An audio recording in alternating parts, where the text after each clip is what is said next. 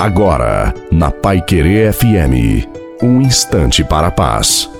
Desejo a você, meu irmão, minha irmã, uma abençoada noite e também toda a sua família.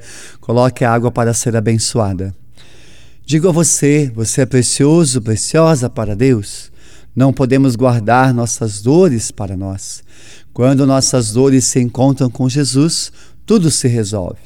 As coisas precisam ser solucionadas.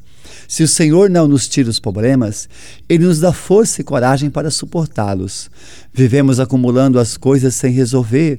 O Senhor não quer perdê-lo, porque você é precioso para Ele. O Senhor está gritando para você: Te amo, és precioso, teu nome está gravado em minhas mãos.